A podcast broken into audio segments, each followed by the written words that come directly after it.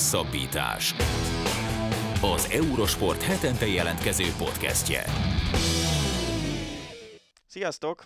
Ez itt a Hosszabbítás Podcast, ezúttal is Farkasvölgyi Gáborral és Rév Dániellel.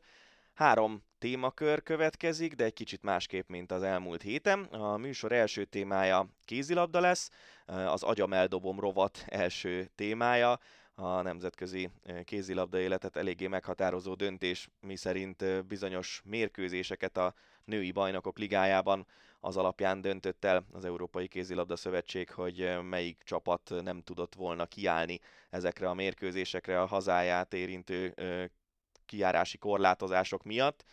Erről beszélgetünk Barta Zoltánnal, a Sport TV kézilabda kommentátorával, aztán snookerrel folytatjuk, Buzás Gáborral beszéljük meg a Welsh Open-t, illetve a ezen a héten megrendezésre kerülő Players Championship-et, hogy milyen esélyek várhatók, és a harmadik része a műsornak pedig egy új rovat lesz, az Ácsi rovat, hírekről beszélgetünk, és elmondjuk a véleményünket az eheti legfrissebb történésekről, úgyhogy jó szórakozást kívánunk a podcasthez.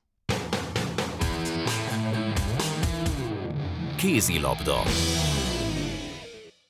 Egészen elképesztő módon zárult le a női kézilabda bajnokok ligája csoportköre, hiszen az Európai Kézilabda Szövetség azoknak a meccseknek az eredményét, amelyeket nem tudtak lejátszani a különböző országokbeli koronavírus korlátozások miatt, azoknak a meccseknek az eredményét lényegében önkényesen eldöntötte, és odaadta úgy 10-0-val a két pontot bizonyos csapatoknak, mint hogyha azok a csapatok önszándékukból nem álltak volna ki ezeken a mérkőzéseken, és ráadásul megváltoztatták a kieséses szakasz lebonyolítási rendjét is a bajnokok ligájában, nagyjából a csoportkör vége előtt egy-két héttel.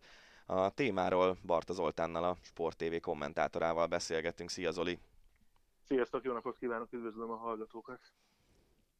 Te azért tudom, hogy családi vonalon is kötődsz a kézilabda szövetségekhez, meg szabálytisztelő ember vagy. Mondd már el a véleményedet arról, hogy ezeket a döntéseket egy ilyen nyilvánvalóan viszmajor helyzetben, amit a koronavírus járvány okozott, ez, ezekről mi a véleményed, hogy, hogy, hogy hogy lehet ilyen döntéseket meghozni? Gyorsan most nem kezdeimet, semmiféle rokoni kapcsolat nincs egyetlen EHF-fel kapcsolatos munkatársal sem, nem mint a szégyelném egyébként.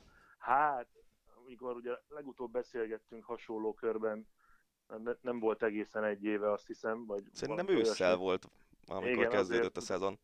Igen, igen, a, ja, igen, a szezon kezdete előtt, tehát már akkor is azért nem beszéltük, hogy nagyon sok normalitásra szerintem viszonylag nehéz számítani, ameddig a, alapból az élet nem tér vissza abba a kerékvágásba, ami, amiben megszoktuk, és hát bevallom őszintén, én azt gondoltam sokáig, hogy ez csak egyfajta, hát ha nem is fenyegetés az EHF részéről, de mondjuk egyfajta sürgető intézkedés a klubok meg a, az országok felé, hogy azért jó lenne minél több meccset, vagy az összes mérkőzést valahogy valamilyen formában megrendezni, és én azt gondoltam, bevallom őszintén, hogy szabnak egy határidőt, de ha esetleg marad néhány meccs, akkor azért még van közel egy hónap a csoportkör vége, meg a kieséses szakasz között, és akkor ott szépen még egy-két meccset le lehet játszani, lehet pótolni. Hát nem ez történt, és úgy emlékszem, hogy ben voltunk a szerkesztőségben, meccsekre készültünk egy szerdai napon, amikor ez a döntés kijött, és igazából olvasgattuk fel egymásnak, hogy melyik meccset kinyerte 10-0-ra, melyik csapatnak mi lehet a sorsa, akkor most hogyan kell számolgatni, ugye elsősorban a Ferencvárossal, mert a, uh-huh. a Győr nem volt érintett különösebben ebben a kérdésben, és um, nem tudom, hogy van-e jó döntés ebben a helyzetben. Én azt gondoltam volna, hogy akár lehet még adni egy plusz hetet, főleg a vipers volt ez különösen, különösen kegyetlen döntés abból a szempontból, hogy ők tényleg elindultak egy Európa körüli turnéra, hogy lejátszanak minden meccset, idegenben, családtól távol, úgy, hogy nem tudják, hogy hol éri őket a holnap, hova kell menni, mikor kell játszani, és ehhez képest igazából a, az elveszített, a zöld asztalnál elveszített meccsekkel megkapták az ötödik helyet, úgy, hogy amikor elindultak otthonról, még ott a második, harmadik helyben is gondolkozhattak. Ne kérjétek azt tőlem, hogy most megmondjam, hogy jó döntés vagy nem jó döntés, minden esetre abszolút sportidegen, ez egészen biztos, de, de az EH meg azt gondolja, hogy hogy valamit tenni kell, hogy a végjáték az rendben legyen, amennyiben ez így rendben tud lenni. De miért gondolhatta ezt az EHF? Tehát nekem az, a, az az érzésem így kívülállóként, hogy mintha nem is ebben a világban élnének. Tehát egy magára valamit adó sportszövetség hogy hozhat, mint egy ilyen rögtönítélő bíróság hasonló döntést úgy, hogy ezzel mind emberileg, mind gondolom azért financiálisan is rossz helyzetbe hozza, hoz bizonyos csapatokat, ha csak a, most a Vipers-t ö, említetted. Tehát én ezt nem is értem, nem, például attól nem félnek, hogy, hogy esetleg, nem tudom, hogy van-e erre precedens, de peres útra tereli valamelyik klub ezt az egész ügyet? Tehát, hogy, hogy ez annyira, annyira embertelen, kiülállóként egy, egy, egy, egy ilyen rettentő izomból meghozott ostoba a húzás. Hát most visszakérdeznék, hogy melyik csapat terelné Peres útra úgy, hogy mindegyik tovább jut, tehát nyilván a hmm. kicsit elvesz, kicsit ad az EHF ezzel kapcsolatban hogy mindenki tovább jut, és igazából de így a sorsolás a... az nehezebb lesz, nem? Vagy az is benne van, hogy nehezebb lesz a sorsolásuk? Hát nézd, igazából az első két csapat esetében változik a dolog, mert van plusz két meccsük, mm-hmm. egy mhm. oda-visszavágó. Azért én azt gondolom, hogy akár a Rostovról, akár a Metszről, akár a Győrről, akár a CSK-ról beszélünk, hogyha nekik ez nehezebb, akkor az, az már szerintem régen Aha. baj a másik hetedik, nyolcadik ellen. Ugye financiális pluszkiadások vannak az utazással, meg a hazai meccs megrendezésével kapcsolatban. Én azt hiszem így, hogy tovább jut mindenki, és még a, a négy kis csapat is, vagy hetedik, nyolcadik helyen végzett csapat is kap egy esélyt, nem hiszem, hogy uh-huh. különösebb háborgás lenne. Mondom, én azt, azt gondolom, hogy elsősorban a Vipers az, amely, amely szívhatta a fogát, uh-huh. és akkor az Európa Ligát most ne is keverjük ide, mert ott viszont azért voltak érdekes dolgok, és, és például ugye a Vált csoportjában az Vezda, amely csak annak köszönhetően jutott tovább, hogy a két Iszipári elleni mérkőzést megkapta.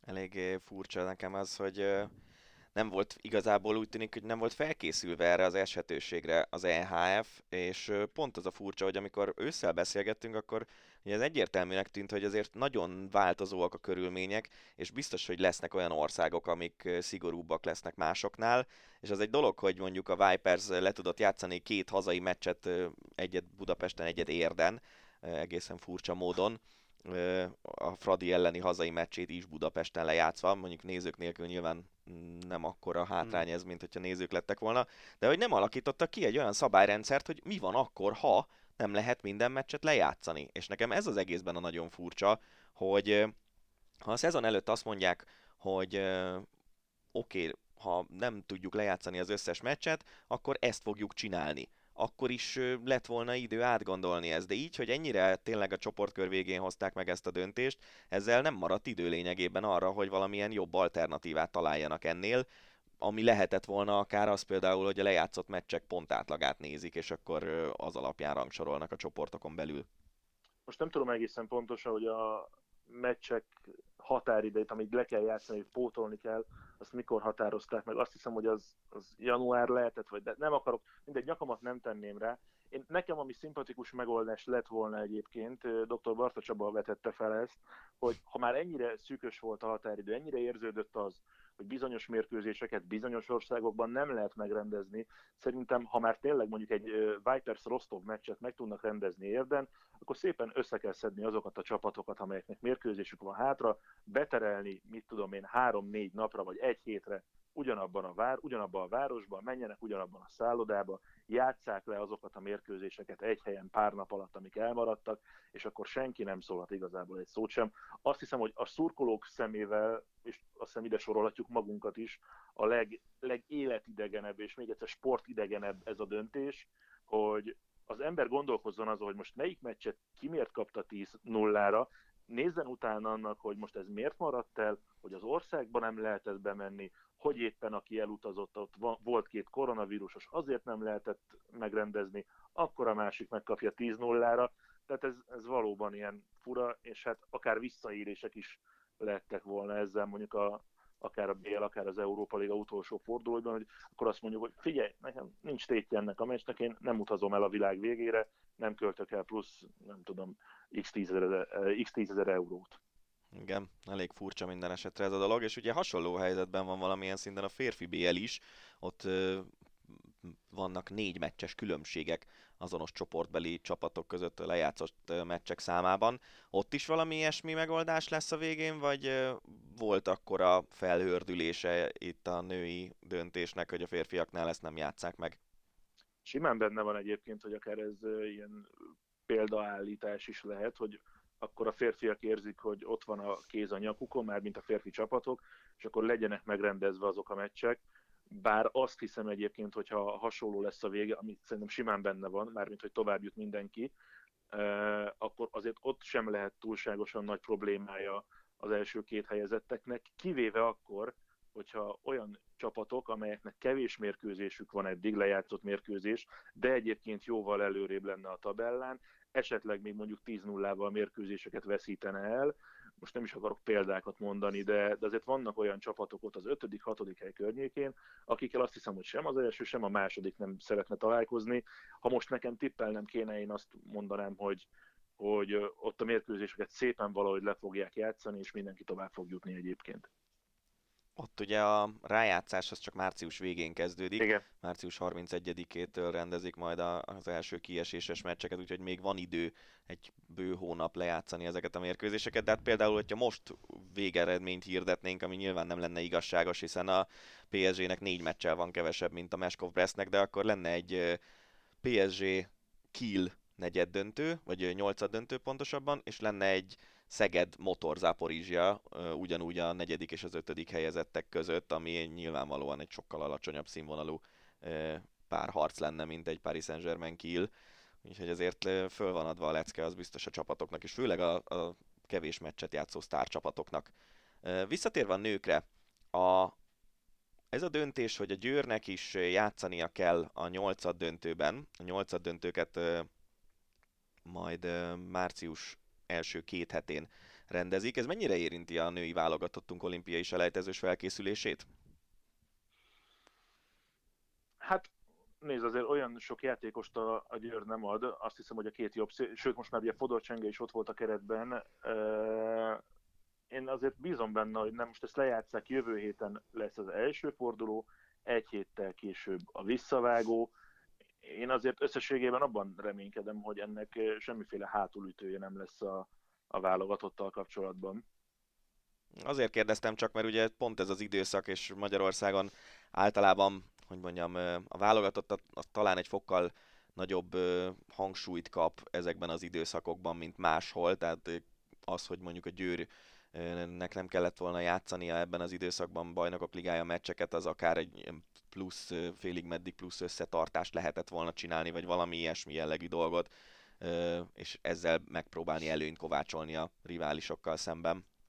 Hát ugye abból a szempontból viszont ez nehéz lett volna, mert a Ferencvárosnak meg mindenképpen játszania kell, és azért a, a legtöbb játékost a válogatottba a Ferencváros adja. Igazából olyan nagy különbség így nincsen, mert a Győr meg a Ferencváros ugyanazon a, ugyanazokon a napokon fog játszani, jövő héten vasárnap utána, meg azt hiszem, hogy a visszavágók Magyarországon szombaton lesznek, tehát mondom, két-három játékosról van szó a Győr esetében, ami a válogatottat illeti. Hogyha mondjuk megfordítjuk a dolgot, és a, a Ferencváros lett volna az első vagy második helyen, és őket csúnya szóval kényszerítik arra, tehát nekik kellene uh-huh. játszani plusz kettőt, ahelyett, hogy simán negyed döntőben lennének, az szerintem a válogatott szempontjából fájóbb, meg másabb lenne, így azt hiszem, hogy azért olyan nagy tragédia ezzel kapcsolatban nincsen, vagy nem lesz remélhetőleg. Reméljük.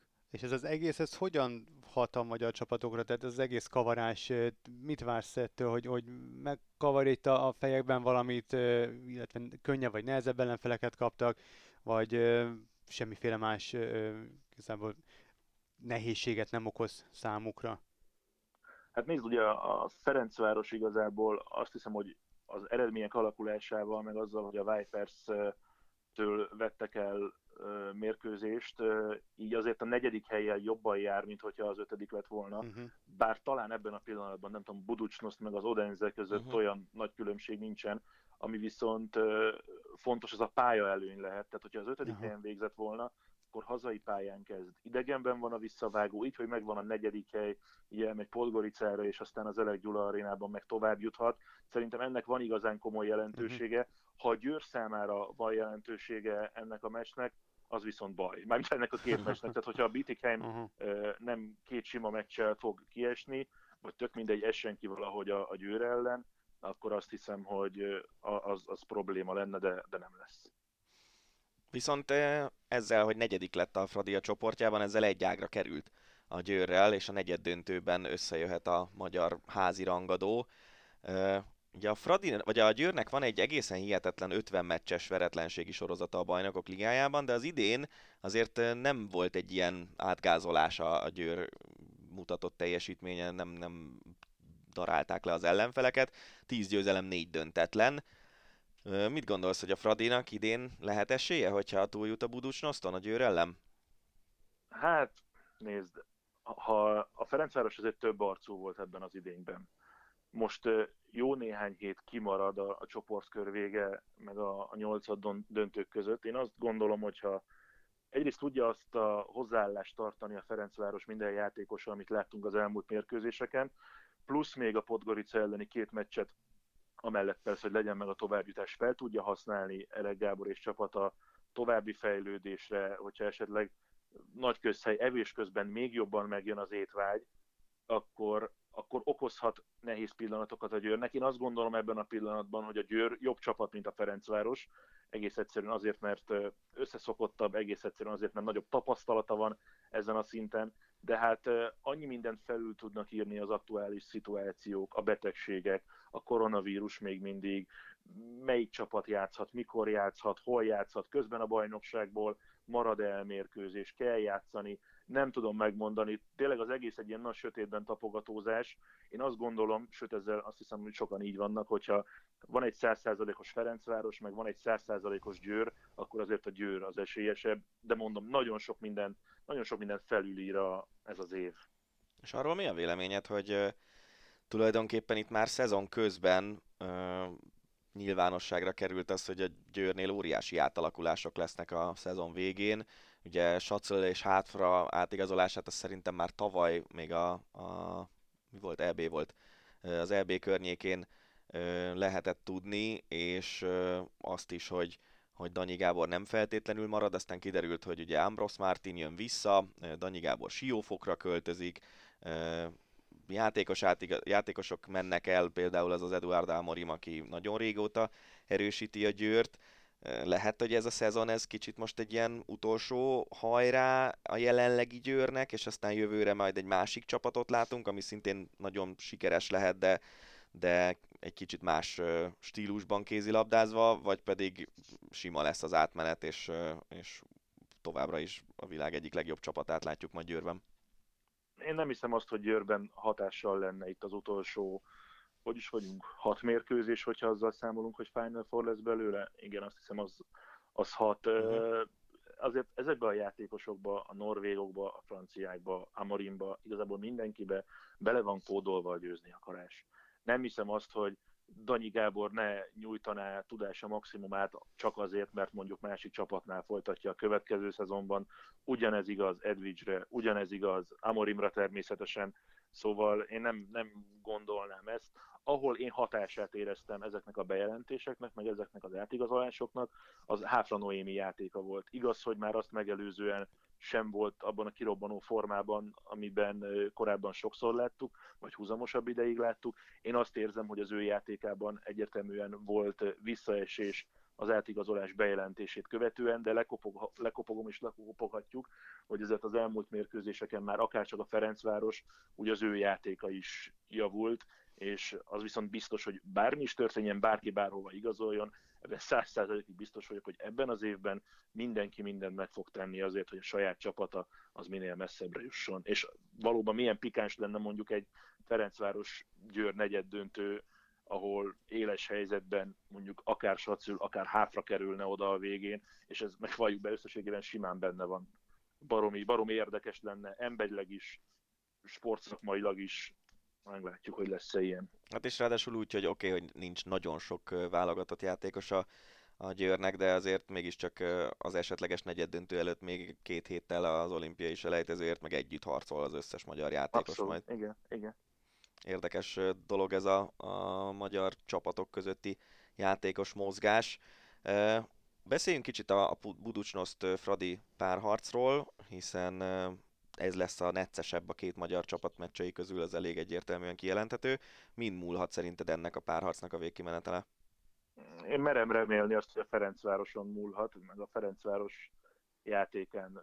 Csak azt tudom ismételni, amit, amit mondtam, hogyha azt a Ferencvárost látjuk, azt a, az együttlevést nagyon csúnya magyarsággal, amit, amit figyelhettünk itt a, a Vipers elleni mérkőzéseken elsősorban. Ott ugye volt egy emlékezetes dolog, hogy Eh, én az első, tehát két napon belül játszott, vagy három mhm. napon belül játszott a vipers a Ferencváros, és én a mérkőzés előtti interjúban megkérdeztem Elek Gábort, hogy ő azért el szokta mondani a mérkőzések után, hogy hogyan érezte az utolsó edzést, milyen volt, és akkor annak, abból már lehet levonni egy következtetést. És megkérdeztem most is, mondta, hogy nem volt különösebben elégedett, és talán most már ezt elárulhatom, ő azt mondta utána, hogy jó bekérdeztem, már mint négy szem közt, jó bekérdeztem, mondom, miért Gábor? Hát mert hazazavartam őket az edzésről, annyira rossz volt. Opa. És, és utána ugye nagyon megverték a Vipers, és elmondta ezt követően Januri Kinga szintén az interjúban, hogy beültek az öltözőbe, miután az edzésen nem ment, mindenki elmondta a saját véleményét, ki mit érez, ki mit gondol, és ennek a beszélgetésnek az lett az eredménye, hogy a norvégokat két napon belül kétszer simán megverték, úgyhogy én azt, azt remélem, hogy az a mentalitás, az a, az a lélek, ami most megvan, az, az kitart a, a Buducsnoszt ellen is, és akkor tök mindegy, hogy mit fog csinálni a Buducsnoszt, mert a Ferencváros tud jobb lenni, mint a Podgorica.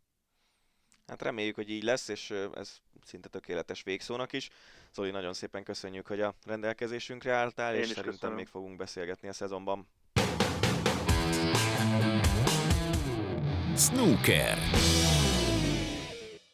Az idén tizedik pontszerző tornáját rendezték a nemzetközi snooker porondon, ez a Welsh Open volt, és hát bizony meglepetés győztes tavattak a, a, a tornán. Egy északír fiatalember nyerte Jordan Brown szemében, aki pár évvel ezelőtt még benzinkutasként dolgozott, amellett, hogy profi snookeristának is vallotta magát.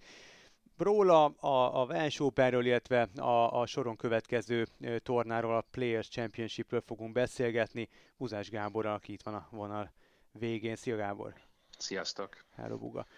Um, igaz amúgy ez a, a, a én ezt, ezt hallottam, meg olvastam, de én azt gondoltam, hogy ahogy Jordan Brown a, a, a benzinkutas állást követően vált snooker játékos, de mint kiderült, ő ezt paralel végezte. Uh, igaz ez a sztori? Te mit tudsz erről? Mert azért ez nagyon érdekes, ha így van. Én se tudok sokkal többet. Hát ugye snooker ez getelt nyilván, tehát nem tudsz profi szinten játszani, és még profi szinten gyakorolni egy 8 órás állás mellett. Egyszerűen nincs annyi óra egy napban, hogy ezt meg tud csinálni. Tehát azt, azt ő maga is elmondta, hogy ő régebben úgy járt le a klubba, hogy belökje a golyókat, és hogy ez tök jól ment, csak aztán rájött, hogy a snooker az ennél egy picit többről szól. Elég, elég soká tartott, mert 33 éves már a srác, tehát nem egy, nem egy 22 éves kis, kis siheder. Ez elég sokáig tartott, amíg benőtt a feje lágya, de, de úgy tűnik, hogy megérte. Azon gondolkodtam, és erről azért nem csak a snooker kapcsán, hanem más sportágak kapcsán is szó esik, hogy azáltal, hogy nincsenek nézők, hogy üresek az arénák legtöbb sportágban, ez a tény és ez a helyzet, ez segíti az alacsonyabban rangsorolt, tapasztalatlan, még nyeretlen játékosokat? Tehát Jordan Brown szerinted nyert volna a Welsh open ami mondjuk az egyik legrangosabb torna a, a túron, megnyerte volna a Welsh open Ronnie O'Sullivan ellen, hogyha mondjuk ott a, a Celtic Manor ö, arénájában nézők is lehetnek? Ez egy marha érdekes kérdés, mert hogyha ugyanezt mondjuk két hónappal ezelőtt tetted volna föl, akkor azt mondom, hogy ugye az addigi eredmények alapján, hogy ez a, ez a nagyon erős játékosoknak kedvez, mert ugye már akkor is Trump megnyert három versenyt, uh-huh. Selby kettő, Trabertson ellen, Roni játszott döntőket, tehát csak a legnagyobb sztárok szerepeltek jól ebben a környezetben vagyis ebben a felállásban. Aztán jött a Masters, megnyerte Jan Bingtao, elég nagy meglepetés volt. Aztán jött a Welsh Open, megnyerte Jordan Brown, ami, ami tényleg egy világra szóló meglepetés, 750-szeres otcot fizetett, tehát teljesen wow. lehetetlen, soha, soha ilyen, ilyen esélytelen játékos nem nyert snooker versenyt. Ö, teljesen elképesztő a dolog, úgyhogy most akkor erre mit lehet mondani? 2020-ban még nem kedvezett az alacsonyabban rangsoroltaknak, 21-ben meg már kedvez.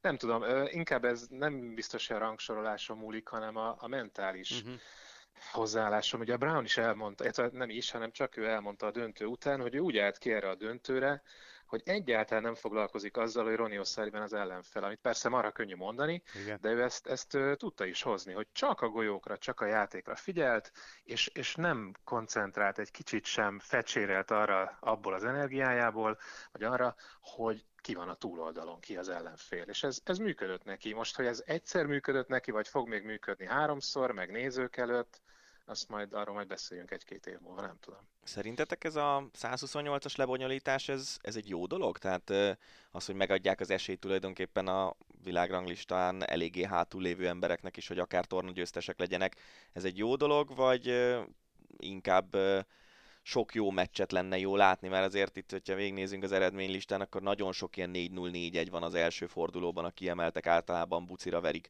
a gyengébb snookereseket, de mindig jön egy, egy ilyen Jordan Brown időről időre, aki meg felborítja a papírformát.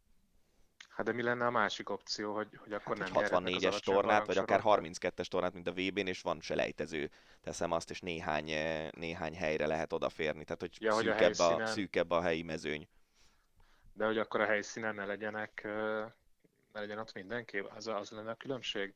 Mert hogy a VB-n is indul mind a 128 profi, csak ugye a selejtezőben eltűnik a nagy részük.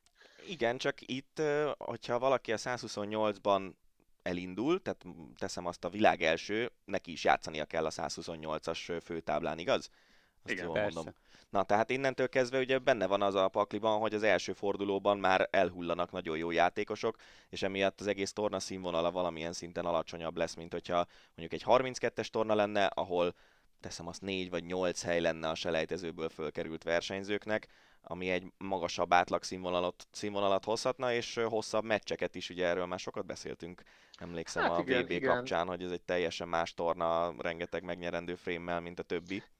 Igen, igen, de ez nagyon elitista lenne, és őszintén szóval nekem nem tetszene. Nem lepne meg, ha a britek így csinálnák, mert hogy sokáig így csinálták egyébként, de hát ez éppen az utóbbi 8-10 év fejleménye, hogy vannak igenis ilyen versenyek, hogy ott van mindenki, a 128-as tábla, nincs előselejtező, mindenki azonos körülmények között játszik, azonos, azonos eséllyel indul.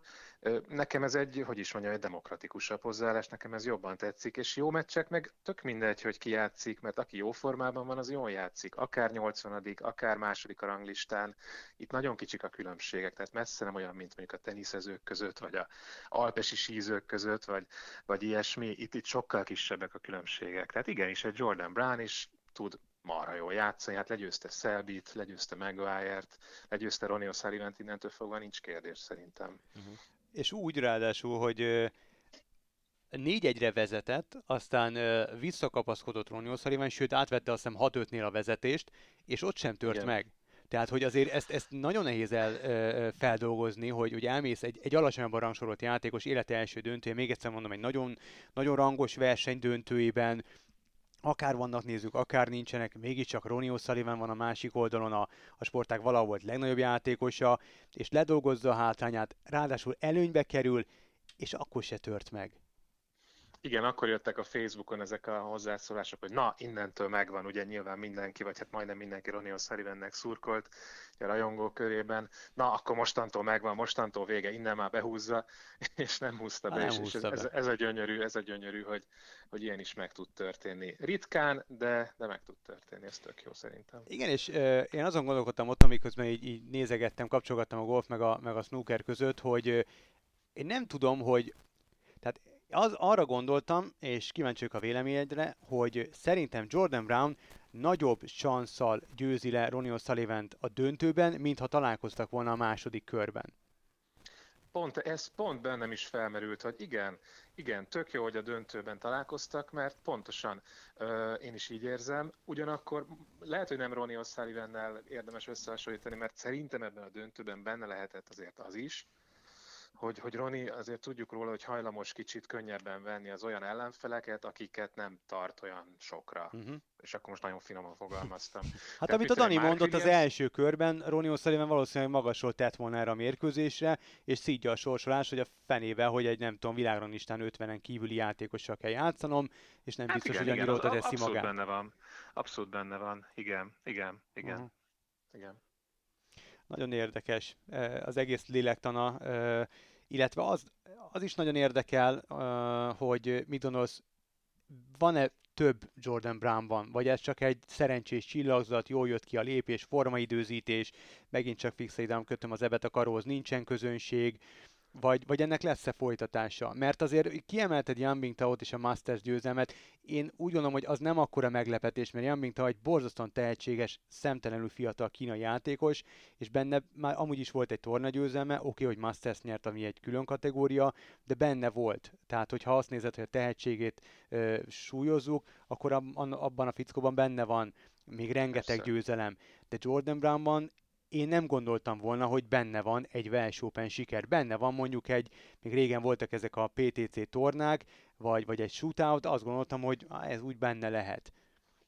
Hát igen, és épp ezért óriási nagy dolog ez, hogy pont a Welsh Open nyerte meg, mert tényleg a legrangosabb tornák közé tartozik, hogy az egyik legnagyobb múltú torna, és, és Welsh Open nem szoktak, nem szoktak ilyen bokorugrók nyerni, de még döntőbe se nagyon, nagyon jutnak. Tehát ha megnézed, mit olyan 30 évre visszamenőleg a Welsh Open győzteseket, akkor azt mondod, hogy hát igen, van közte egy-kettő, aki nem lett világbajnok, de, de a legtöbb az az. És, és, és egy 81. helyezett nyerje meg a Welsh Open-t, ez teljes nonsens. Ezért tudom elképzelni, hogy van még benne. Ke- kell, hogy legyen még benne. Az északír snooker az milyen állapotban volt ezelőtt, és milyen állapotban lesz ezután a győzelem után egyáltalán változtat bármit a helyzetén? Hát az északír snooker az olyan állapotban volt, amilyenben Mark Ellen. Tehát uh-huh. ő egy személyben az északír snooker gyakorlatilag, és ő, ő egy meglehetősen hullámzó játékos. Például megnyerte idén az egyik legerősebb tornát, a Champion of Champions, azaz a bajnokok bajnoka tornát, ami egy meghívásos verseny, olyan, mint a Masters gyakorlatilag, és nincs ott a most kezdődő Players Championship-en, mert a ranglista pontjai annyira gyengén állnak, hogy nem kvalifikált oda. Tehát ő egy eszméletlenül hullámzó ö, játékos, nyilván egy istenett a tehetség, de közben meg ő is ugyanolyan depressziós, vagy nem, nem ugyanolyan máshogy depressziós, de nagyon erősen depressziós ö, alkat, mint mondjuk Ronnie O'Sullivan, vagy Graham Dott, tehát ilyenek azért vannak. Um, mit akarok mondani? Hát ilyen, hogy északír snooker, most volt ugye az Ellen, volt előtte a, az Alex Higgins jóval előtte, és, és úgy más nem nagyon tudsz mondani, hogy Gerard Green, aki északír, de nem, nem nagyon tudsz mondani más uh, snookeristát, hogy így hmm. fogalmazzak. Egyáltalán ezek a, ezek a dolgok mennyire fontosak a snookerben? Tehát uh, az oké, okay, hogy ott van minden játékosnak a neve mögött az, hogy ő milyen nemzetiségű, és ugye a legtöbb játékos brit, de és azon belül, hogy ki skót, ki angol, az Igen. nyilván nem mindegy, de mennyire fontos ez, hogy, hogy mondjuk most van újra egy északír torna győztes, és van még egy igazán jó eredményekre képes északír snooker játékos? Hát ő kinek? Az északíreknek biztos, gondolom, de hogy ezeket hát, a nemzeteket biztos. mennyire tartják számon mondjuk a statisztikusok, szakírók, stb. Hát igazából csak a, csak a, a, a a presztízs miatt, meg, meg igazából a múlt miatt, nem? Tehát, hogy igazából én szerintem az, a, az fontosabb, de megint csak a sportág jövőjéből kiindulva, hogy Szigetországon kívüli játékos mikor uh-huh. nyer, tehát mikor nyer egy német, mikor nyer egy lengyel, tehát hogy mikor jutnak el a, a, az európai ö, nemzetek játékosai oda, hogy még a szigetországi játékosokat meg tudják szorítani, meg a kínai játékosokat. Na most ilyen kétpólusú szerintem a snooker, vannak a szigetországi játékosok, meg vannak a kínai játékosok, és, és igazából úgymond az öreg kontinensről hát nem nagyon tud hozzászagolni uh-huh. senki. Mondjuk Brészel volt a legközelebb, de hát ő meg nem tudom hova tűnik általában, megbolondította szerintem a tornagyőzelem, meg a siker, meg a pénz. Hát fiatal, a még nagyon, igen, és, és, és ennyi. Nem? Engem, engem az jobban érdekel őszintén szólva, hogy, hogy milyen utánpótlás jön, és uh-huh. például azt tudom, hogy a, hol is? Most, hát most őszintén szóval nem tudom, nem akarok bunkóságot mondani, hogy északíreknél vagy az íreknél, De Az veszélyes terep. Igen, igen, de valamelyikük, valamelyik nemzetnél nagyon-nagyon le van gatyásodva az utánpótlás, és minden, minden brit nemzetnél rossz állapotban van az utánpótlás, egyszerűen senki nem foglalkozik vele, amennyire tudom, vagy csak nagyon minimálisan. És hát nyilván nincs meg ugyanaz a lelkesedés az egyénekben, meg a családokban, mint ami megvolt 20-30-40 évvel ezelőtt. Um, úgyhogy, úgyhogy nem, én nem látok egy olyan nagyon fényes rózsaszín jövőt a snooker elitben a következő 20-30 évben, mert, mert az utánpótlás az nagyon rossz állapotban van. És ennek mi az oka szerinted? Mert mint, hogy alapvetően azért ez nem egy olyan nagyon durva infrastruktúra igényű sportág. Hát azért elég drága, tehát... Um, mm, De snooker klub azért már- Angliában, meg vagy a, De a egyre brit kevesebb országokban állítólag. nagyon sok van, nem? De egyre kevesebb, nem? Nem az, ne, én azt hallottam, hogy, hogy nem is tudom, hogy hol, be, milyen beszélgetést hallottam, hogy egyre kevesebb a, a, a snooker klub, a snook, tehát ahol mondjuk van poolasztal meg, meg snookerasztal, ott lehet, hogy az, a- a- ahogy telik múlik az idő, kiveszik a snookerasztalt és Mhm. beraknak két poolasztalt, mert arra több ember megy, mert nem fogsz lemenni snookerezni, mert az, Hát az én nem akkora nem. poén, mint amikor, tehát érted, lemész sörözni a haverokkal, és látsz egy snookerasztalt vagy egy poolasztalt, akkor melyikhez mész oda? Inkább a poolhoz, mert Jó, egy azt jó, tudod, de- kettő de- meg az pörgősebb. Persze, de a briteknél az nem kérdés, mert ott nincs pool-asztal, azt se Mhm. tudják, hogy mi az. Tehát nekik a snooker a, a, Mhm. az alap, biliárdsport, És, uh-huh. viszont az érdeklődés az csökken, és tényleg, tényleg fogynak a klubok, mert fogy az utánpótlás, effektíve kevesebb játékos van. Hát nem, nem olyan népszerű már, öm, nem tudom miért. A tévé is rengeteget adta annak idején, ugye De most is sokat adja, ezt akartam mondani, hogy óraszámba pedig van, ráadásul most, most az egyik, le, sőt, hát ha, ha, nem tudom, hogy ez nyilván ez, ez megint egy vita tárgya, de az, a, a valaha volt legnagyobbat most, most jelölték a, a, az év sportolója díjra, ami nem is tudom, 80-as években fordult elő utoljára, tehát hogy azért publici, public, na, szóval előtérbe kerül a, a, a snooker, um, szerintem legalábbis. Hát, szerintem meg nem. Tehát, Nem? Tehát, Mhm. tehát ha mit tudom, megnézed mondjuk a, a méltán népszerű The Sun magazint, Mhm. vagy, vagy ilyesmi sajtótermékeket, akkor ott nem fogsz snookeresekről Ah. olvasni, nem hogy heti rendszerességgel, de havi Mhm. rendszerességgel sem. Hát És, kéne oda is egy Buzás Gábor, aki írja szépen a snooker cikkeket, rendezi a, a, a barátaival a snooker gálákat. Mi újság a hazai snooker élettel, akkor inkább egy ilyen gyors úkanyarral Hát, forduljunk vissza. Mennek, mennek, mennek a versenyek, amennyire tudnak menni, mást nem lehet, tehát csak ugye snookerben is csak az igazolt játékosok Aha. mehetnek a klubba. Én múltkor oda tévedtem a, a kökihez, a, a klubhoz, de hát nem mehettem be, de jó, bementem, és fél perc múlva szóltak, hogy azonnal takarodjak onnan, és, Wow. és, és teljesen igazuk volt, tehát én voltam a hülye, hogy bementem. Um, Hát miért nincs versenyzői engedélyed? Hát ez Azt az. gondoltam volna, hogy neked van. Az Eurosport színeiben Volt, csinálunk egy, volt, gyorsan volt, csinálunk egy volt. egyesületet. Nem, vo- volt egy egy-két verseny, amin elindultam, de hát most így Almádiból nem járnék versenyre, meg, meg amennyi gyakorlási lehetőségem van, az mindenkinek jobb, ha én nem versenyzök szerintem. Beszéljünk egy kicsit erről a most Így van. következő tornáról, a Players Championshipről. Ugye itt eh, az előzetes létszám, ahogy hát a résztvevők létszáma az pont az, amit én fölvetettem, hogy itt egy nagyon szűk Igen. elit fog játszani, és hosszabbak lesznek a mérkőzések. Nagyjából ugyanazok a nevek kerülhetnek elő esélyesként, mint akik mondjuk a világbajnokságon szoktak esélyesek lenni, vagy annyira azért nem extrém módon hosszúak De. lesz ezek a meccsek? Ja, nem, nem, nem, a, nem a meccsek hosszától függ, hát ugyanazok a játékosok a legjobbak most is, mint akik a VB-n a legjobbak. Annyi különbséggel, hogy nincs ott a már említett Márkelen, a bajnokok bajnoka, bajnoka, meg nincs ott a Masters bajnok Jan Bingtao, mert hogy neki is a pontszerzői rosszul sikerültek, de különben meg mindenki ott van, aki számít, plusz ott van ez a bizonyos Jordan Brown, a tegnapi bajnok, meg még egy kínai meglepetés játékos, a Lu Ning, aki, aki a UK-n játszott elődöntőt, de különben a szokásos nevek, a szokásos játékosok vannak ott. Tudod, mi nekem a fura is, erről hallgattam egy, egy beszélgetést, hogy a Masters bajnok az oké, hogy meghívásos torna a Masters-t, aláírom. De hogy egy Masters bajnok ne legyen ott a Players Championship-en, tehát hogy ezeket mikor fogják átalakítani szerinted? Van rá szansz, hogy mert megérdemelné nyilván, hát azért érted, ugyanannyi pénz, ö, ö, sokkal nagyobb presztízs, és, és még sincs ott. Tehát azért ő top 16-os, oké, hogy most a- az éves kereseti listában nincs benne, de hogy ért az ellentmondást, nem? Tehát, hogy szerinted ö, fognak ezen változtatni?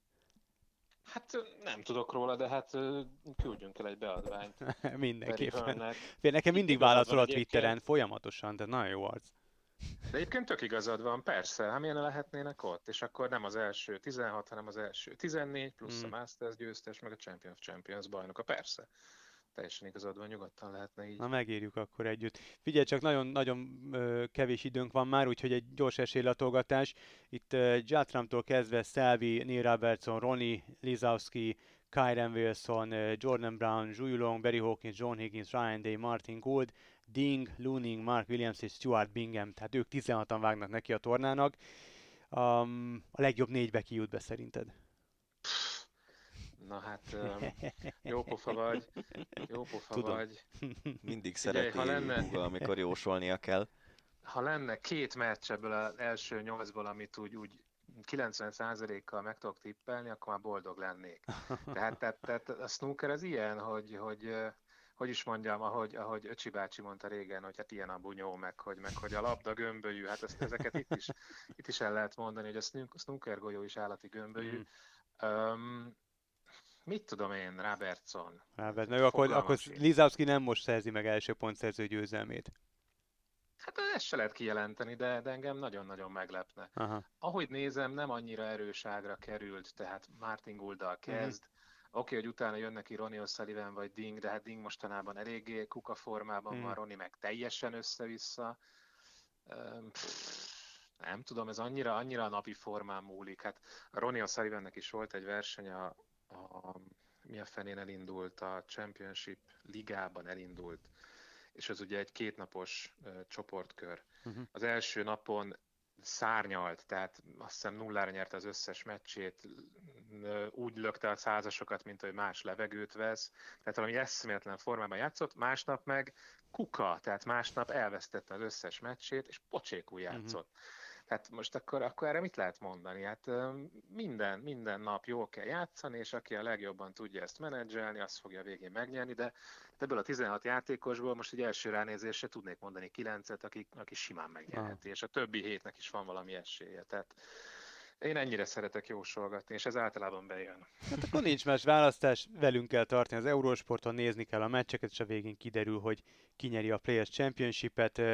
Hétfőtől kezdjük a közvetítést Vuga, köszönjük szépen, hogy velünk tartottál, legközelebb is hívunk majd. A műsor megújulásának az érdekében Danival sokat gondolkodtunk, és megpróbáltunk, és megpróbálunk új rovatokat bevonni, és kitalálni a, a műsor során. Az egyik ilyen új rovat azt a nevet kapta, hogy Ácsi. Igazából nagy csoda nincs ebben az egész történetben. Megkeressük az elmúlt hét legfontosabb, legérdekesebbnek tűnő híreit, és szalagcímek szerűen összegyűjtjük, és valamelyikünk elkezdi felolvasni, de kizárólag a szalagcímeket, és hogyha a másikunk inger küszöbét ez valahogy megüti, akkor mond egy ácsit, és akkor arról elkezdünk beszélgetni. Úgyhogy ez most egy ilyen pilot rovat lesz.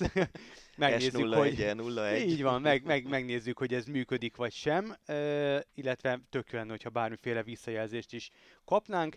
Um, belevágunk, jó? Tehát itt van, ahogy mondom a szalagcímeket, és hogyha Daninak vagy nekem ahogy van valamiféle véleményem erről a, erről a, a, a hírről, akkor nyomunk egy ácsit, és akkor kibeszéljük. Tehát Djokovic az Australian Open férfi tornájának a győztese. Én erre nem mondok ácsit, de elmondom miért nem mondok Na. ácsit. Egyrészt ugye állandóan ő nyer Ausztráliában, mm. másrészt pedig ez a torna, ez abból a szempontból érdekes volt, hogy Djokovic közben azt állította magáról, hogy konkrétan izomszakadást Igen. szenvedett, aztán azért volt ereje széttörni egy ütőt, meg volt ereje a döntőben lemosni Medvegyevet, úgyhogy szerintem ez, ez csak a szokásos Djokovic. Oké, okay. megyünk tovább. Naomi Osaka nyerte az Australian Open női tornáját. Erre viszont mondok egy ácsit. Na. És az a statisztika nagyon durva, hogy a a 22 éves Osaka a negyedik Grand Slam trófeát nyerte meg, negyed döntőktől kezdve még sose veszített meccset. Tehát amikor bejutott a negyed döntőbe, onnantól kezdve a 12-0 a mérlege. És azért a negyed döntőkből, vagy a negyed döntőktől kezdve már elég jó játékosokkal szoktak az emberek szembe kerülni, úgyhogy szerintem ez egy egészen félelmetes statisztika, és mutatja, hogy mennyire jó agya van ennek a terizezőnek ez a sporthoz. Igen, szerintem ez az is nagyon sokszor ö, szokták szerintem ezt nem feltétlenül jogosan mondani, hogy szembeállítani a különböző női sportokat a férfi sportokkal, hogy, hogy ott a, a valahogy előtérbe kerülnek, a, a, a, hogy, hogy mentálisan kierősebb, kigyengébb, és akkor ilyen, ilyen a, hogy szokták ezt mondani, hogy Á, nem akarok már butaságot mondani, de hogy ilyen, ilyen, ilyen nemek közti csatáként, csataként állítják be, hogy a bezzeg a férfiak jobban bírják fel, bezzeg a nők, nem, nem stb. Szerintem... stb. És itt van a, a, a, az élő példája, Igen. egy 22 éves fiatal lány, kőkemény fejben, és, és, és egészen elképesztő, milyen, milyen sorozatot produkál. És ott a másik, hogy nézegettem, hogy négy vagy több Grand Slam címmel rendelkező játékosok, Serena Williams, Federer, Nadal, Djoko, Venus Williams, Clijsters, aki igazából hát visszatér, de kvázi egy, eddig legalábbis sok vizet nem zavar, és Osaka. Ugye az aktív Aktív, aktív, igen, igen, igen, igen, aktív játékos. Igen, ez egy nagyon-nagyon szűk lista. Igen. És uh, ugye Serena meg Vénusz se lesz már sokáig aktív, úgyhogy könnyen elképzelhető, hogy akár 2022-ben már ott tartunk, hogy uh, Osaka a legsikeresebb aktív női teniszező. No, megyünk tovább. Nike csodacipő. Uh, igazából ez így nem feltétlenül uh, kongatja meg ugye a, a harangokat, uh, és, és ébreszti fel bennünk a, a, az ácsit, de hogyha azt mondom, hogy uh, paradigmaváltás a Nike szerint, illetve hogy akár még Usain Bolt világcsúcsát is, is megdöntheti uh, legalábbis sokak szerint egy nálánál jóval tehetségtelenebb futó, akkor mondunk egy ácsit. Én arra mondok Ácsit, hogy ilyen cipőben versenyezni lehessen. Uh-huh. Tehát ha oké, okay, hogy egy, nyilván a sportszergyártók mindig fejlesztenek, és mindig uh, próbálnak uh, előrelépni mindenben. Nekem is a mostani kézilabda cipőm sokkal jobb, mint amiben tíz éve játszottam. Uh, és nyilván én mondjuk nem a top kategóriából válogatok magamnak. Viszont uh, meg kell szabni szerintem, és ez minden sportra érvényes, azt a határt, ahol már tiltott teljesítményfokozásról uh-huh. beszélünk, ami ugyanaz, mint hogyha valaki szteroidokkal tolná magát. És szerintem ez, láttam egy képet erről a cipőről, hát ez olyan tényleg, mint, mint kicsit mint a Pistorius féle Igen. protézis, és ugye azért Pistorius épek közötti indulását is azért ellenezték sokan, mert hogy van olyan szakasza a versenynek, amikor az ő könnyebb testsúlyával, azzal, hogy egy ilyen nagyon könnyű protézis van a lábszára helyén, azzal előnyben van valamilyen szinten az épp versenyzőkkel szemben, és szerintem onnantól kezdve, hogy ö, olyan cipőket gyártanak, amikben a, a tehetség és a, a tudás közötti különbség eltűnik és megfordul, az már tiltott teljesítményfokozás szerintem. Igen, itt a technológiának, technológia előtt kell egyfajta stop táblát feltartani. Ez olyan, mint egy ilyen, igazából egy, egy hogy a, a hallgatóknak is elmeséljük, a, szögek nem közvetlenül a cipő talpán, hanem egy ilyen rugalmas platformon kerültek elhelyezkedni, elrendezésre, és olyan, mint egy ugródeszka igazából a cipőtalp. Egészen szürreális a, a cipő látványa, hát minden csak nem cipő. Tehát Igen. a Nike az mindig is ilyen forradalmi volt, de hogy tehát tényleg kellene egy, egyfajta Igen, határt beszélgettünk, szabni. nem is tudom, ősszel volt a két órás maraton Bécsben. Igen igen. Beszélgettünk arról, hogy ott is azért a cipőnek biztos, hogy van szerepe abban, Persze. hogy ilyen időt futottak. Talán ott én nem érzem annyira ö, hangsúlyosnak a dolgot, mint látva, de fogalmam sincs egyébként, hogy hogy lehet ebben a cipőben futni, lehet egy német Gerit kéne megkérdezni, akinek azért uh-huh. picivel nagyobb tapasztalata van ebben nálunk, de látva ezt a cipőt, konkrétan olyan, mint hogyha lenne egy ilyen plusz ö, ilyen ruganyos valami az ember talpán, és, és szerintem ez biztos, hogy, hogy ez már tiltott teljesítményfokozás. Így van. Na, menjünk tovább. Huszti Szabolcs, egy kicsit magyar vizekre vezünk. Huszti Szabolcs mindenféle edzői papír nélkül lesz Zsuzsák Balázs edzője Debrecenben. Na, az inger küszöbödet átlépi ez a hír? Magyar hát. foci. Figyelj, Megmondom, Szerintem magyar fociban ennél cifrább dolgok is történnek. Én azt mondom, mint, mm. meg ez a licenc kérdés, ez mindig egy érdekes téma, nem? Hogy ugye alapvetően az lenne a cél, hogy az edzők elvégezzék az edzőképzési programot, ott olyan tudással ö, kerüljenek kapcsolatba, ami aztán segíti a munkájukat edzőként. Én azt azért valószínűsítem, hogy Huszti Szabolcs ezt a tudást fölszette a játékos pályafutása Gyanítom, alatt, igen, amit gyanítom, az edzőképzésen megtanítanának neki, viszont mondhatjuk azt, hogy akkor meg minek ez az egész mm. licencrendszer, hogyha, hogyha engedély, vagy hogyha licenc nélkül is le tudsz ülni egy MB2-es csapat kispadjára.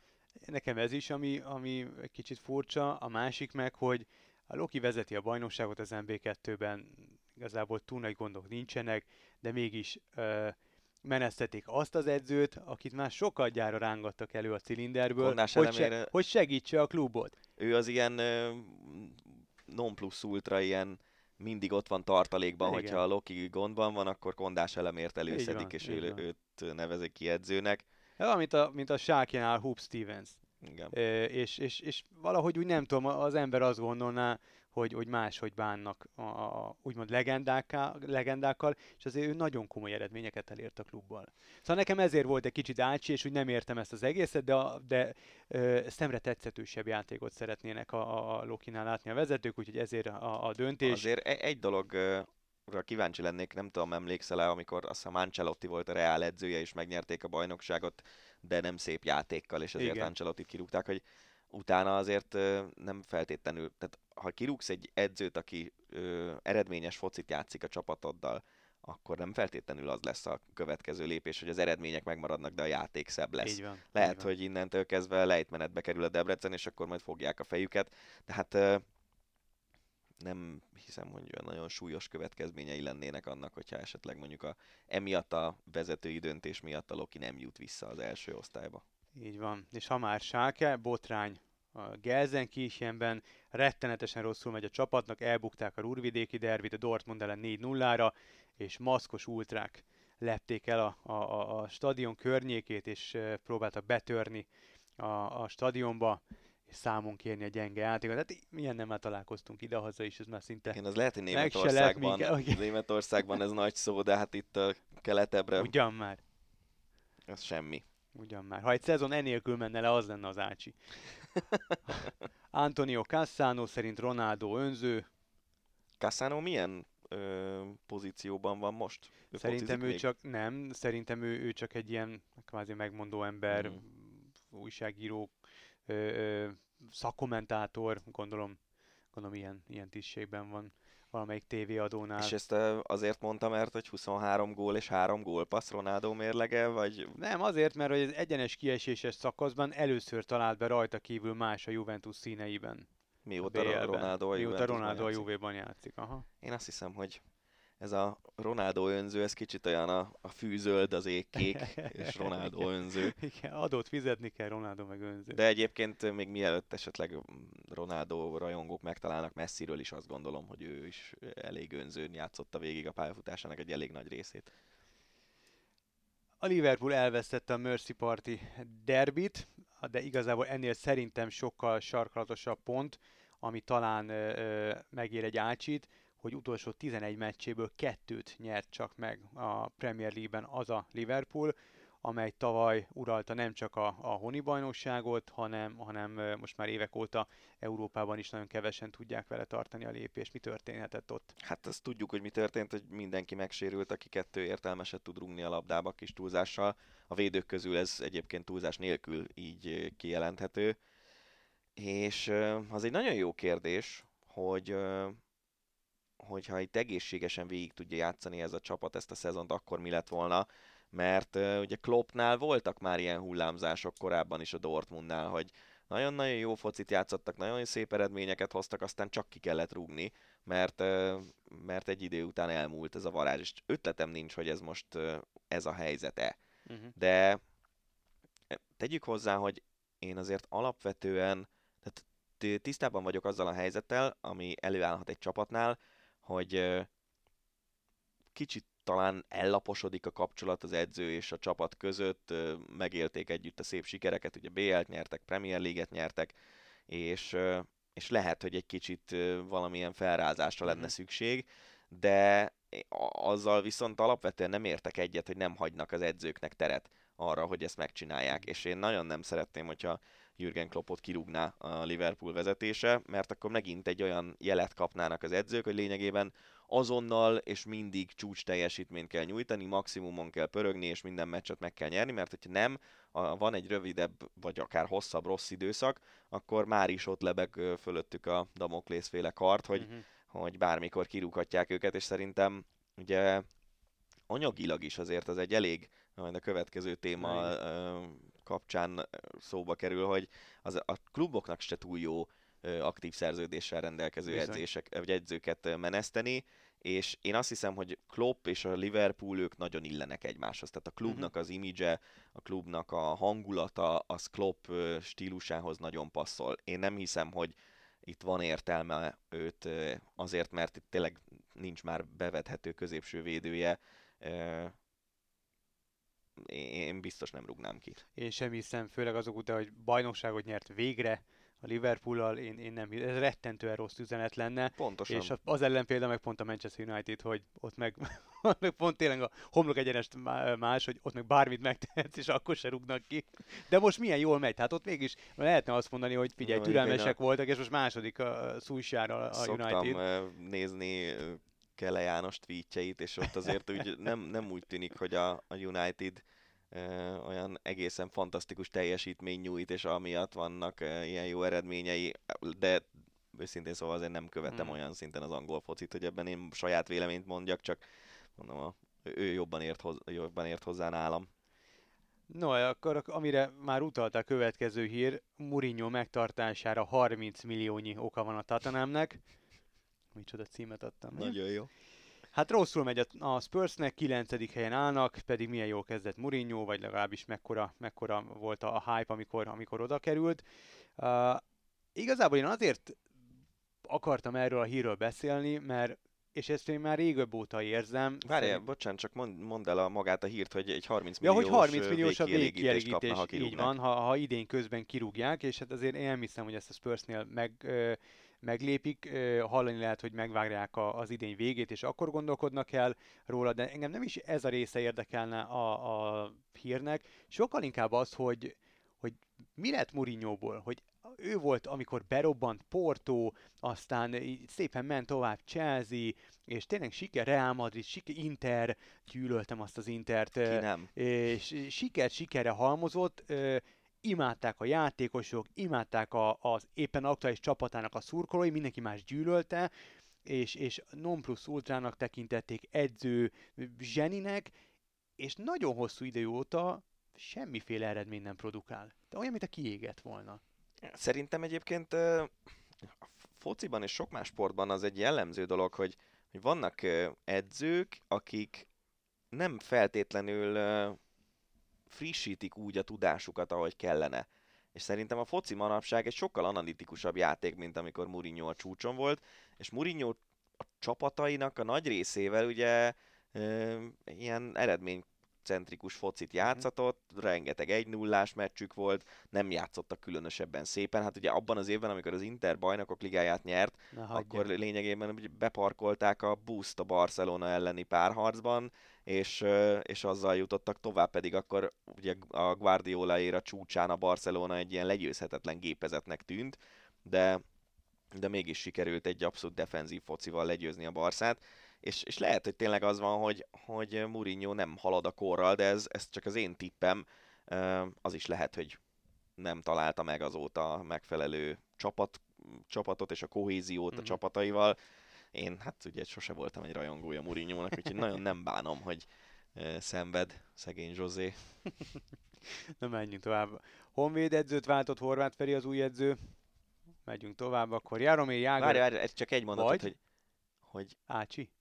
Igen, Ácsi, de hogy ha Horváth Feri ö, több kispadon próbálkozott már, és sehol nem volt sikeres, akkor miért gondolják azt a Honvédnál, hogy ő lesz a megmentő? Hát, szerintem azért, mert én játékosként nagyon szerettem. Szerintem én azért, is. mert, mert ő, ő, ő Honvédban játszott. Szerintem azért, mert egy, egy nagyon komoly aurája van, és, és, egy, és egy komoly karakter, aki, aki hatással van a játékosaira, én nem tudom, hogy ő taktikai mennyire felkészült, hogy mennyire jó edző, én ezt nem tudom megállapítani, és, és annyira nem is figyelem a magyar labdarúgást. Én személy szerint, mint jelenséget nagyon bírom, és elmondom őszintén, én kívánom, hogy, hogy hogy sikeres legyen, főleg a Honvédnál, Úgyhogy az egy, az egy jó sztori lenne, de tényleg volt Kecskeméten, Győrött, Vidinél, Pakson, Diósgyőrben, és, és, és sehol nem töltött ki egy klubot hát az... leszámítva egy teljes idényt. Na ez a durva. Ö, ezt talán már ilyen-olyan adásokban is elmeséltük, de volt régebben egy ilyen játékunk az Eurosportban, hogy végig, sorod valaki, végig sorolod valakinek a csapatait a Wikipédiáról, és akkor ki kell találni, hogy kiről ja. van szó. Azért ez a, a 2010 óta tartó edzői pályafutás alapján azért ez egy elég szomorú kép jön le szerintem elég. Horváth Ferencről. Nem beszélve arról, hogy az előző két csapatánál is a kiesésig sikerült mm. eljutni, és aztán évvégén kirúgták. Ugye Balmazújvárosban ott ugye elég súlyos anyagi problémák is voltak, de a haladást is ő vitte a másodosztályba. És hogy most egy kiesés ellen küzdő Honvéd miért Horváth Ferencben látja a bennmaradás zálogát, én ezt abszolút nem értem. Meg azt se értem, hogy a magyar futballközeg, vagy azt valamennyire értem, de az meg szomorú, hogy nem képesek fiatal, tehetséges edzők kijönni ebből a közegből, hanem bárki szarban van, akkor jöjjenek a régi nevek, aztán majd lesz valahogy. Igen, Ugye ez, ez egy jó sorozat, hogy stadiont kapott az MTK kiesett, stadiont kapott a haladás kiesett, és most a Honvéd stadion is éppen elkészül. Ja, igen, oké, na menjünk tovább. Jaromír Jágor 49 évesen lőtt kolt.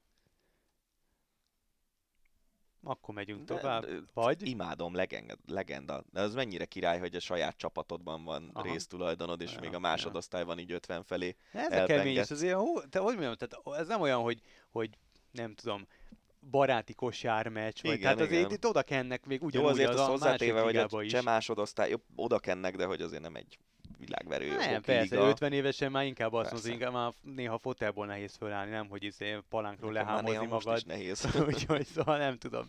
A, minden esetre óriási dolog, hogy, hogy tehát egy ilyen, ilyen azt jegyeztem föl ide magamnak, hogy ilyen, ilyen biológiai csoda, mint, mint annak idején Jordan, amikor visszajött és a vizácsban még pattogtatott, nem is akármilyen szinten, vagy amit most hát LeBron James csinál szerintem non plus ultra, Igen, Woods, a... Federer, Brady, tehát hogy ezek, ezek elképesztő dolgok szerintem. A, a hokiban azért ez könnyebb valamilyen szinten, mert ott a, a játék tudás, meg a játékhoz való agy, az nagyon sokat Aha. számít, és az tudja fedezni, vagy lefedni a fizikai problémákat. Aha. Nem véletlenül egy csomószor ilyen 40 körüli, 41-2 éves játékosok tudnak nagyon sokat lendíteni még csapatok, csapatokon, mondjuk Frank Benem például legutóbb a magyar válogatottban 40 fölött is VB-n tudott játszani, és meghatározó játékos volt a magyar válogatottban, mert olyan agya van hozzá, ami, ami nyilván lassul valamilyen szinten a korral, de azért nem, nem olyan szinten, mint mondjuk más sportágakban. Úgyhogy cseh másodosztályba elég Jaromir Jágör 49 évesen is. És akkor a további NBA. NBA, igen, hogy bajban James és a Lakers. Szerintem ez, ez nálam legalábbis nem veri ki a visszasítékot, mert nálam még nagyon alapszakasz van, úgyhogy még bármi lehet és a végére még, még két uh, hír maradt. Igen, botrányos paralel verseny a SíVB-n. Ja igen, hát ez, ez abszolút átcsát. Ez, ez, ez körülbelül számomra ez olyan, mint amit itt előbb taglaltunk a kézilabdában. Tehát én ezt el sem tudom hinni, hogy, hogy, hogy egy ilyen frangos világeseményen, egy ilyen komoly múltra visszatekintő sportágban megengedhetnek maguknak mag, ilyet a szervezők, vagy nem tudom, hogy kifelelős ezért, de ez elképesztő. Igen, ugye az történt, hogy a a paralel verseny az arról szól, hogy egymás mellett mennek ketten egyforma pályákon, és aki előbb leír, az nyer. Csak éppen itt nem voltak egyformák a pályák, mert ahogy olvadt a, a hó, a kék pálya az sokkal hamarabb romlott, mint a piros. De az mitől közelebb volt, nem tudom, a napos oldalhoz? Vagy ne, az itt szemből sütött a nap, nagyjából telibe sütötte a pályát. Mm. Volt egy olyan, az alaphibát, azt ott követték el, hogy nem teljesen egyenesre tűzték a pályát, tehát hogy így nyílegyenesen le lehetne jönni a mhm. kapuk között, de kerülgetni kell őket, hanem magában a lejtőben volt egy kanyar. És azt, hogy a lejtő kanyarodjon, azt ugye egy paralel versenyen úgy oldották meg, hogy volt egy hosszú balkanyar, és aztán jobbra le, és akkor megérkeztünk a lejtő aljára, ami már egyenes volt. És ebben a hosszú balkanyarban a piros pálya gyorsabb volt, nem tudom hány tized másodperccel, de sokkal. Ez igen. És Ugye emiatt az volt előnyben, aki a második futamon sielt a piros pályán, mert van egy olyan szabály a paralel versenyben, pont azért, hogy ne legyenek egy futam után eldőlt párharcok, hogy fél másodpercnél nagyobb hátrányal nem indulhatsz a másodikra, akkor is a kiesel, vagy egyébként két másodpercet kapnál, úgyhogy a női döntő az úgy lett hivatalosan holt verseny, hogy az időeredmények között 7 tized másodperc különbség volt az egyik versenyző javára a két futam alapján, de hiába nyerte 1,2-vel az első futamot, fél másodperc előnnyel indulhatott csak a másodikban, és a második futamban a másik versenyző behozta ezt a fél másodperc hátrányt. És az a durva, hogy az alpesi síben ugye századokra mérnek, és nincsen külön szabály a paralel versenyen, hogy a célfotó döntsön hanem ott is lemérik az időket, és századra azonos idővel jöttek. Hiába látszott, hogy egy fél méterrel előrébb van a Bassino a Liensbergernél, de mivel századra azonos időt sieltek, ezért mind a ketten aranyérmesek lettek. És botrány volt? Tehát szóvá tette hát valaki? A Felix Neureuter, aki azt hiszem tavaly vonult vissza, vagy tavaly előtt német szlalomos, és egyből az ARD szakkommentátora lett, tehát elég jó agya van a sporthoz. Ő azt mondta, hogy ez az alpesi sí legmélyebb pontja szerinte eddig valaha. Az igen. Ja. Hát a végére pedig egy szomorú hír maradt, ami mindenféleképpen Ácsi, de nem azért, mert nagyon örömteli, hanem azért, mert meghalt Zlatko Szaracsevics, és uh, igazából egy ilyen formátumú sportember előtt mindenféleképpen, ha csak két mondatban is, de de meg kell emlékezni, mert hát azért tevékeny részt vállalt a magyar kézilabdában is, meg Amlok a, a kézilabda sport egyik, egyik koronázatlan királya Nagyon, volt. nagyon érdekes, amit mondasz, hogy tevékeny részt vállalt a magyar kézilabdában, mert alig játszott Magyarországon, tehát kettő szezont, ha jól emlékszem, és 40 év körül már. De még akkor, tehát hogy nekem, pedig én aztán tényleg Ugye, hogy vagyok, van meg, de hogy mégis, játszott. így van, de mégis Igen. az van velem, hogy basszus, tehát ő, ő, ő, ő tett valamit. Igen, nagyon nagy játékos volt még 40 évesen is, jugoszláv válogatottként volt világbajnok, pont egyébként a Kovács Péterék féle generáció mm. csapatát legyőzve a döntőben, és aztán 10 évvel később, 96-ban meg már horvátként lett olimpiai bajnok, és az utolsó két komolyan vehető szezonját játszott a Veszprémben, mindenki szarapapának hívta, hm. és hát az történt, hogy e, a Podravka Kapronca edzője volt, ha jól mondom, és a Lokomotiva Zágráb elleni horvát bajnoki rangadó, az kicsit ilyen Fradi Győr mm. Horvátországban. Azután vitte haza a csapat a kapus edzőjét, rosszul lett, szívrohamot kapott, és így nem tudták már megmenteni. Szörnyű. Igen, 60 évesen, úgyhogy hát igen, aki látott az elmúlt szezonban, vagy ebben a szezonban Podravka meccseket, azt tudja, hogy azért egy elég aktív és, uh-huh. és nagyon heves ember volt. Lehet, hogy ez van összefüggésben a halálával, nem tudom. Szoktunk néha mondani olyanokat félig meddig mm, nagyon sokáig játszó játékosról, vagy a nagyon időskorban még edző, edzőről, hogy a kézilabda pályáról fogják elvinni. Mondjuk Szarácsavicsnél ezt mondhattuk volna, de azt gondoltam, hogy mondjuk 20 év múlva, mm. vagy 25 múlva eléggé durva, hogy, hogy 60 évesen meghalt. Ez volt erre a hétre a hosszabbítás, reméljük, hogy jól szórakoztatok, és továbbra is várjuk a témajavaslatokat, akár kommentben, akár e-mailen keresztül. Köszönjük szépen a figyelmeteket, Farkasvölgyi Gábort és Rév Dánielt hallottátok. Minden jót! Ez volt a Hosszabbítás, az Eurosport podcastje. A műsor témáiról bővebben is olvashattok honlapunkon az eurosport.hosszabbítás.hu.